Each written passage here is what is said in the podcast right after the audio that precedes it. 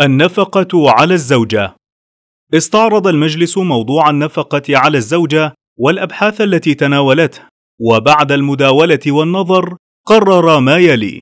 لم يحدد الشرع في النفقة مقدارا معينا من المال ولكنه أوجب على الرجل كفاية حاجات زوجته بالمعروف والضابط في ذلك مراعاة نفقة مثيلاتها من النساء وما يقتضيه العصر والبيئة.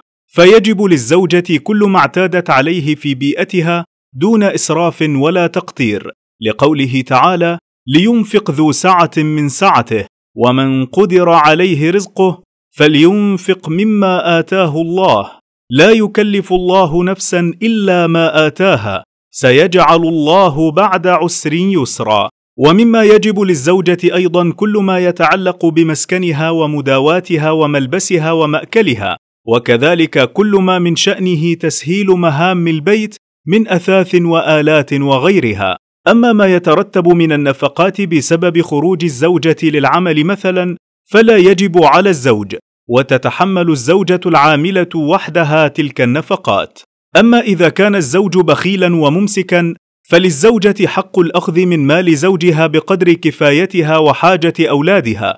لقوله صلى الله عليه وسلم لهند امرأة أبي سفيان خذي ما يكفيك وولدك بالمعروف. متفق عليه.